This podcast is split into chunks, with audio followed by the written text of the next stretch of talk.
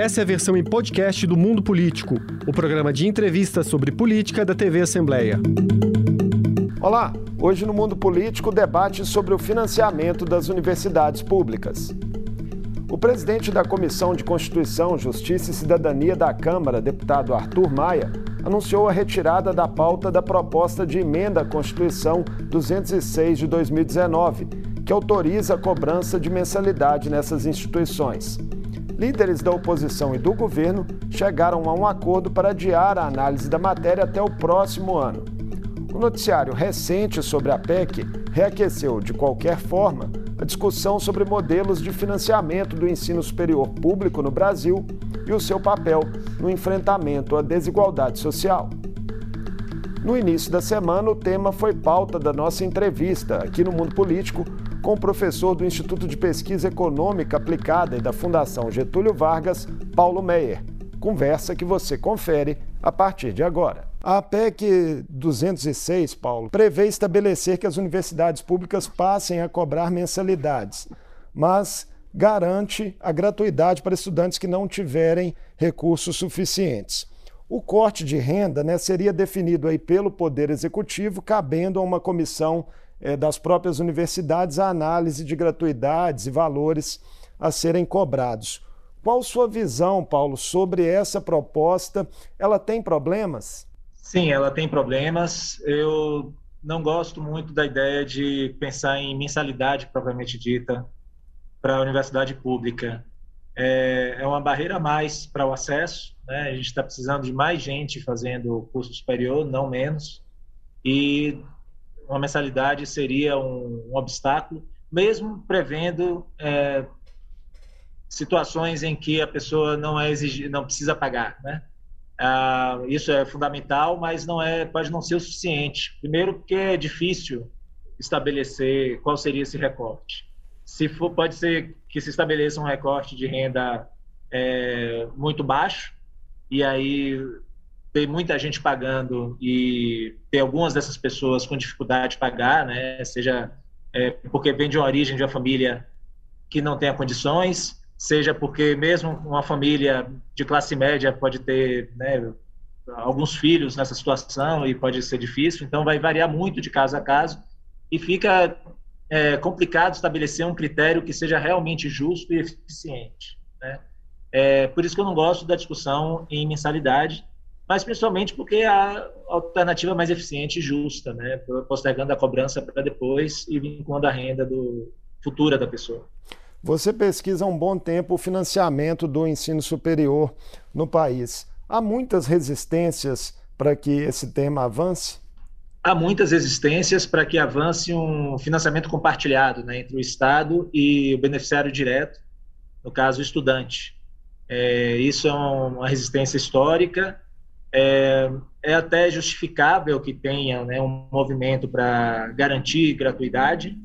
Eu vejo apenas de uma maneira um pouco diferente. A gratuidade deve ser garantida no ponto em que a pessoa está estudando, no momento em que ela está passando pela universidade. É, por outro lado, como a universidade pública é financiada por todos os pagadores de impostos, inclusive quem não vai para a universidade nunca, é, acaba sendo uma ideia também de justiça social, que quem passa pela universidade pública, que é, é, não deixa de ser um privilégio, né, não é parte da escolarização obrigatória, é algo que a gente quer incentivar, mas não é obrigatório que a pessoa estude, né, faça um curso superior, é justo que ela contribua de alguma forma. Como eu falei antes, eu não acho justo que essa contribuição seja no momento em que está estudando, porque é mais uma barreira que se coloca para algo que a gente quer incentivar e não desincentivar.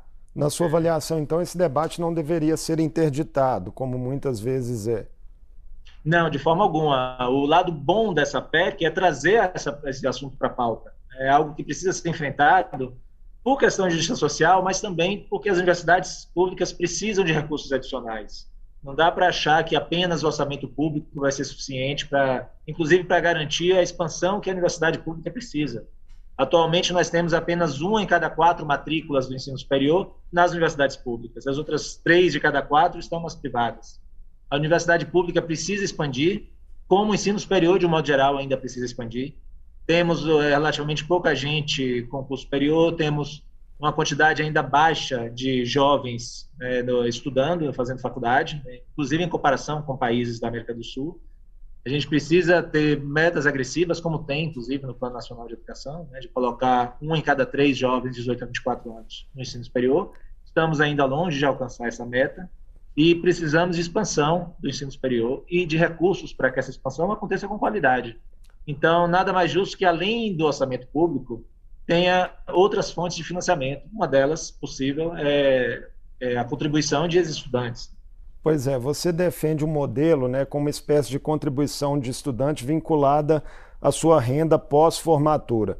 Como isso. funcionaria isso em linhas gerais e em que você se baseou para entendê-lo como adequado? Bom, eu venho estudando isso há um tempo já, né? Eu já tinha, eu sou pesquisador de pé há 13 anos, é, mas antes mesmo de ser pesquisador de pé, né, em passagens por é, funções públicas no é, no governo da Bahia e tal, eu já tinha, e, desde a época de estudante também, eu já tinha uma, é, um interesse em, em ver como outros países fazem isso. Né?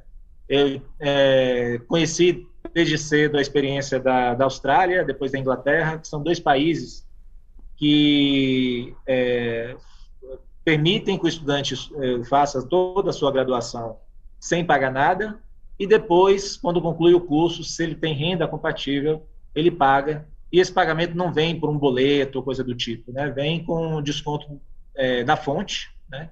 com a Receita Federal desses países atuando no recolhimento. Então, usam a estrutura que existe para recolher é, pagamentos de tributos na fonte para recolher os pagamentos de, do financiamento que o Estado fez para esse estudante estudar. Né? Então, é essa lógica que funciona na, na Inglaterra, é a lógica que funciona na Austrália, é, a Nova Zelândia funciona assim também. Tem outros países que vão na lógica de ter uma contribuição de ex-estudantes, mas de uma maneira um pouco diferente. Na Hungria, no Uruguai. O Uruguai tem um, é um caso interessante também de se olhar, porque é, o estudante, depois que se forma, ele, se ele ganha acima de certo patamar de renda, ele tem uma contribuição, porque essa contribuição não é vinculada à renda, né, só a faixa de isenção é que é definida, mas ele paga uma contribuição de acordo com o valor que foi estipulado para o curso que ele fez. E esse recurso é utilizado para financiar os atuais estudantes, não dando bolsa exatamente, porque a universidade lá é gratuita, mas é, dando uma ajuda de custos para que o estudante, que é uma pessoa adulta, possa de fato se dedicar aos estudos sem ter que trabalhar ou sem ter que depender da ajuda da família para cobrir os custos mais diversos, né, desde material de estudo até transporte, muitas vezes alojamento, né, quando a pessoa é, tem que, inclusive, ir, se mudar de cidade para poder estudar. Tem uma série de despesas que vão muito além, né? Quem tem filhos, poder ter alguma estrutura de cuidado para dos, é, dos filhos enquanto está estudando. Então, é uma série de, de custos que vão muito além da mensalidade, de uma eventual mensalidade, que está envolvida no estudo superior, né? que, envolve, que tem pessoas adultas ali. É, considerada a desigualdade social do Brasil, você acredita que esses modelos de pagamento utilizados em países desenvolvidos como Austrália e Reino Unido ainda assim poderiam ser aplicados à nossa realidade? Ah, sim. Primeira coisa, é, o ensino superior ele é seletivo. Né? As cotas e ações, e ações afirmativas ajudaram muito a trazer diversidade para os campos das universidades mas ainda é relativamente pouca gente são, que chega no, no ensino superior.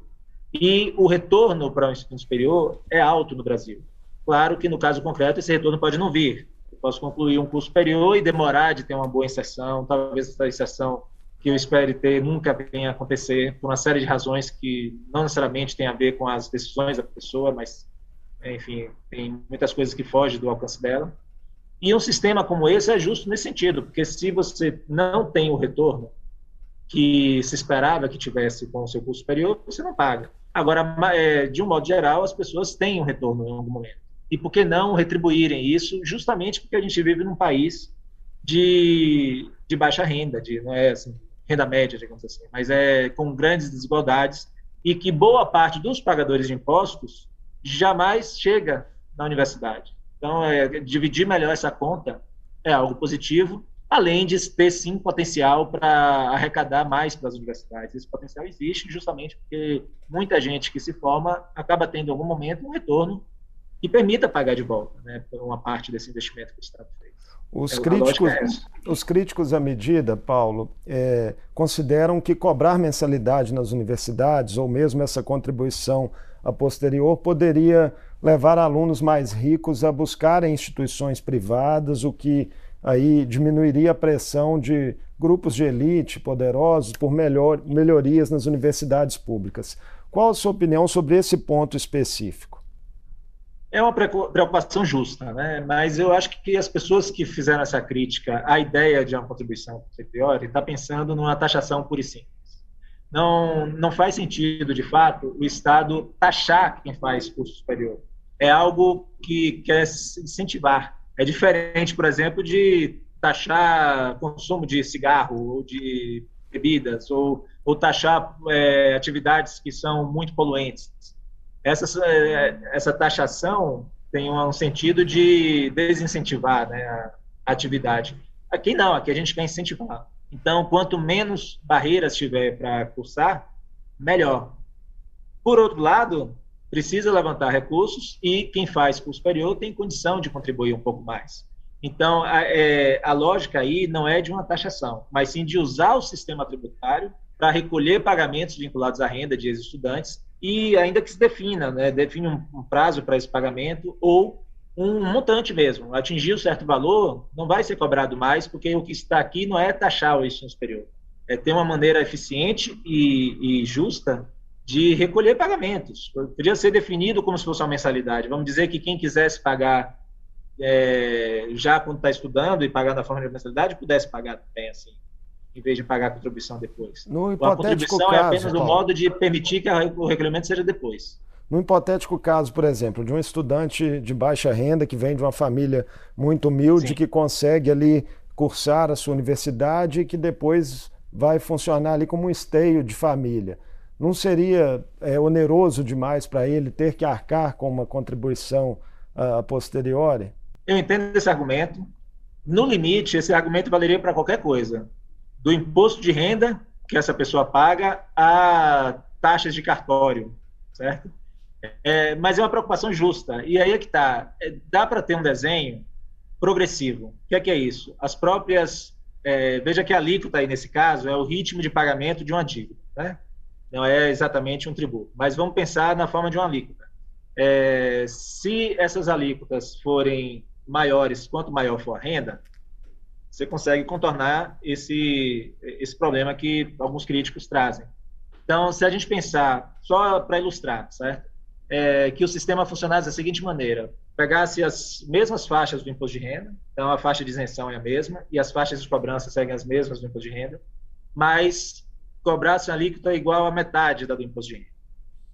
É, aí, na prática, então, essa contribuição serviria como se fosse um adicional do imposto de renda até que a dívida estudantil fosse zerada.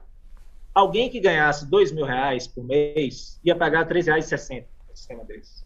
Né? Porque ia ser é, a alíquota primeira do imposto de renda é 7,5, metade dela, 3,75, multiplicada pela diferença entre R$ mil reais e a faixa de isenção, que é R$ 1.903,00 e alguns centavos.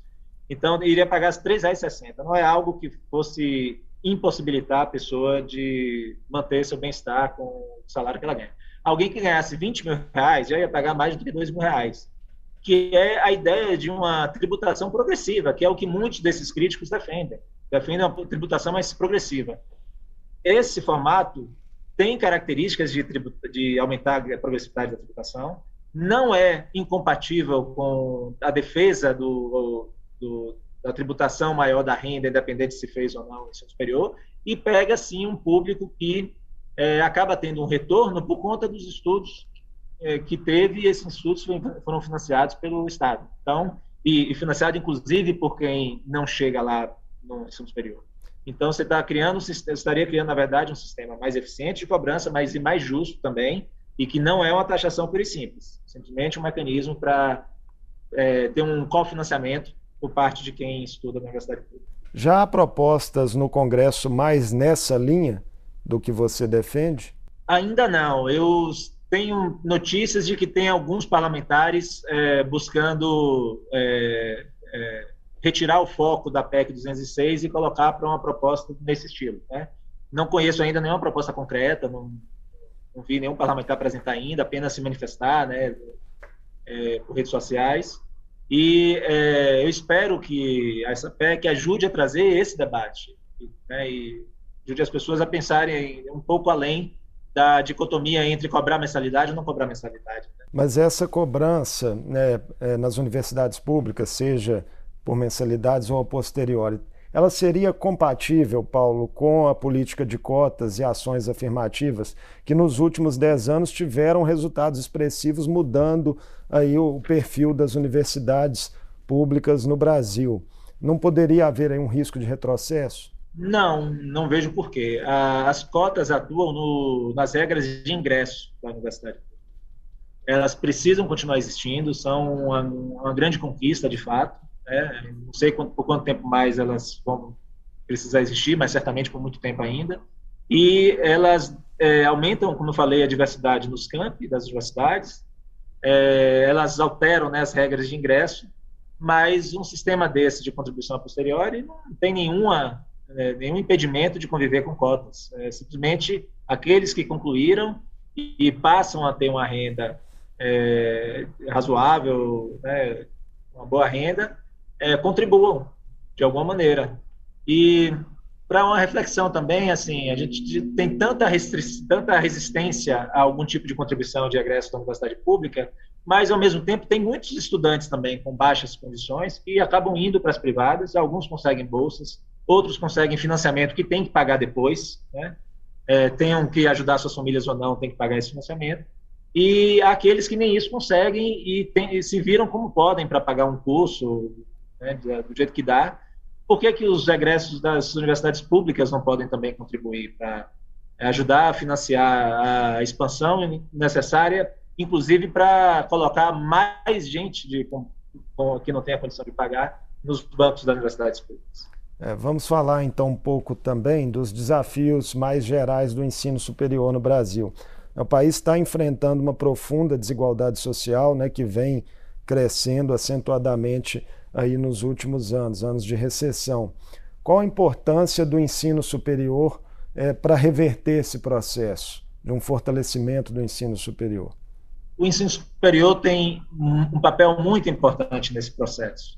É, investindo em ensino superior, a gente está investindo, em última instância, em ganho de produtividade. As pessoas é, passarem a fazer, ter condição de fazer melhor o que elas sabem fazer bem, né? Isso é um ponto essencial para o crescimento do país. Né? É também é, é, permitir que as pessoas é, é, se desenvolvam da melhor maneira que elas podem. Então, aquelas pessoas que querem estar no ensino superior, querem fazer um curso superior, têm que ter a condição de fazer isso. O Estado tem que, tem que ajudar a dar essa condição, né? seja oferecendo as vagas, seja financiando-as.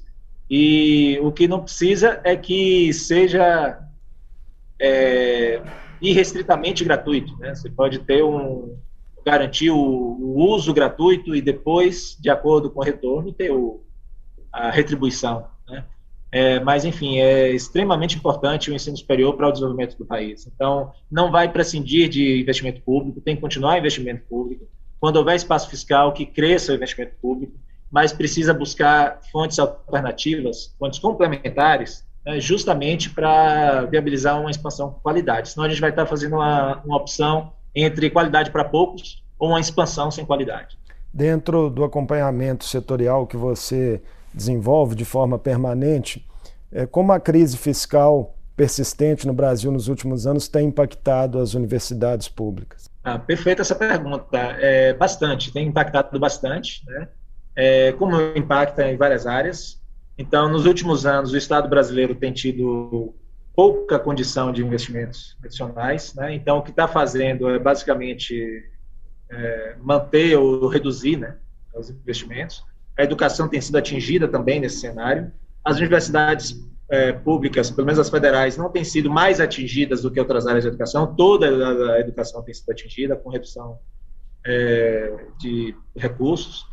Mas especificamente nas universidades federais, o que tem acontecido de 2014 e 15 para cá é, é, que o orçamento que é direcionado para gastos que a reitoria da universidade tem controle, né, desde pagamento de água e luz até algum investimento para algum projeto da universidade, é, esses gastos que são chamados de discricionários, eles têm cada vez menos é, recursos disponíveis para isso. Né? O, quem faz esse repasse é o Ministério da Educação, tem reduzido esses repasses, reduzido esses repasses pode ter sempre a, o questionamento da opção política, mas o fato é que não há muito espaço fiscal e há um crescimento nesse período das chamadas despesas obrigatórias, basicamente despesas que vêm de pessoal. A universidade é muito qualquer coisa da educação é muito concentrada em pessoal, em gente, né? intensiva em e é, houve um, um, aumento da é, da quantidade de professores e de técnicos administrativos nas universidades é, na época do, do Reúne, final da década de 2000, início da década de 2010, e o que era justo que tivesse também para né, era uma política para expansão mas é, esse tipo de expansão, o reflexo dura por é, vários anos. Então, o que acontece é que esses, essas despesas com o pessoal têm crescido sistematicamente, e como não há espaço fiscal para fazer crescer também a, o orçamento para as despesas discricionárias, então a, alguma compensação que acaba sendo feita é justamente nas despesas discricionárias. Se não tem como cortar das obrigatórias, corta-se das discricionárias, isso vem acontecendo sistematicamente desde 2014 ou 2015 e não vejo muito horizonte para que se reverta isso. E mesmo quando reverter, novamente vem o conflito distributivo de sempre. Na hora que tiver recurso, digamos, sobrando, novos recursos do orçamento público, para onde que vai canalizar? Será que a primeira prioridade vai ser a universidade pública ou tem outras mais é, que demandam ainda mais recursos? Então, mesmo que a gente venha voltar a experimentar no, no, em algum momento do futuro é, um pouco mais de espaço fiscal para investimento público, é importante que a gente já desenhe soluções para as áreas que podem obter outras fontes de financiamento já começarem a fazer isso. E a universidade pública é uma dessas áreas. A revisão ou revogação do teto de gastos é algo a se considerar? Eu não vou entrar tanto no teto de gastos em si, mas tem um componente do teto de gastos que sim eu entendo que deva ser revisto. As universidades públicas hoje, eh, as federais pelo menos, elas têm eh, elas não têm nenhum incentivo a levantar recursos de fontes privadas. É, por exemplo, a universidade tem universidades que têm que dispõem de patrimônio que pode, poderia ser revertido, né, ou mais revertido em, em é, aluguéis e uso desses espaços, né, ou, enfim, é, tem universidades que poderiam fazer parcerias com a iniciativa privada e, e ter algum tipo de nessas dessas parcerias e se antes já era difícil ver a universidade fazendo isso, agora é virtualmente impossível fazer, ou pelo menos fazer mais do que já fazia, porque é, essas fontes privadas que entram na universidade são entram no teto dos gastos. Então, o que acontece é que se a universidade hoje tem um orçamento de 100, se ela obtiver mais 10 de outra de uma fonte privada, esses 10 vão entrar no orçamento dela de 100 e vão expulsar 10 que vêm de fontes orçamentárias. É isso que vai acontecer por conta do, de entrar no, na, no cálculo do teto de gastos, essas, essa receita adicional que a universidade pudesse obter. Então, esse aspecto precisa sim ser revisto. Não vou entrar no, na, deixar para outros, é, outros profissionais aí discutirem o teto de gastos mais a fundo, mas de maneira mais geral, mas esse aspecto eu entendo que sim, deve ser revisto em breve. E Paulo, como estamos aí em um ano eleitoral, 2022, eleições gerais, qual a sua expectativa em relação ao debate público sobre educação, sobretudo na sucessão presidencial, né, considerado aí o ensino público superior? Bom, eu espero que né, as candidaturas que se confirmem apresentem, de fato, propostas tanto de expansão do ensino superior, mas é, propostas que sejam, claro, com responsabilidade fiscal e, e que não, não sejam refratários a debates de alternativas ao, às restrições do orçamento público, porque certamente é, todo e qualquer candidato ou candidata tem noção já de que o Estado brasileiro passa por uma crise fiscal e mesmo se conseguisse sair dessa crise, o orçamento público continua sendo restrito para tantas demandas sociais que nós temos. Né? Não, não, somos um país rico, mesmo se fôssemos ainda assim haveria um conflito distributivo, mas não sendo esse conflito é maior ainda. Então, que eu espero ver propostas sensatas e que conciliem a necessidade de investimento público com a, é, o equilíbrio das contas A educação, de qualquer forma, merece mais prioridade né, do que vem tendo. Com certeza. De toda forma, merece mais prioridade e é justo que se lute por mais recursos públicos também para a universidade pública. E não quer dizer que tenha que fechar os olhos para alternativas de financiamento adicional. Paulo Meyer, muito obrigado por sua participação conosco aqui no Mundo Político. Muito obrigado mais uma vez pelo convite. Espero ter ajudado a esclarecer algumas coisas e colocado uma, alguma, é, algumas pulgas atrás da orelha. Assim, né? O debate nunca é de, de extremos. Né? Grande abraço, até a próxima. Muito obrigado. Eu conversei com Paulo Meyer, professor e pesquisador do IPEA e da FGV. Falamos sobre o debate em torno de cobranças de contrapartidas financeiras de alunos pelo estudo em universidades públicas e dos impactos sociais que diferentes modelos poderiam acarretar. O Mundo Político fica por aqui. Obrigado por nos acompanhar e até o próximo programa. O Mundo Político é uma realização da TV Assembleia de Minas Gerais. Nessa edição, a apresentação foi de Marco Antônio Soaleiro, a produção foi de Tayana Máximo, a edição de áudio foi de Tarcísio Duarte e a direção de Vivian Menezes. Você pode seguir o Mundo Político nos principais tocadores de podcast, assim você não perde nenhuma edição do programa. Para assistir a essa entrevista e aos outros conteúdos da TV Assembleia, acesse almg.gov.br/tv.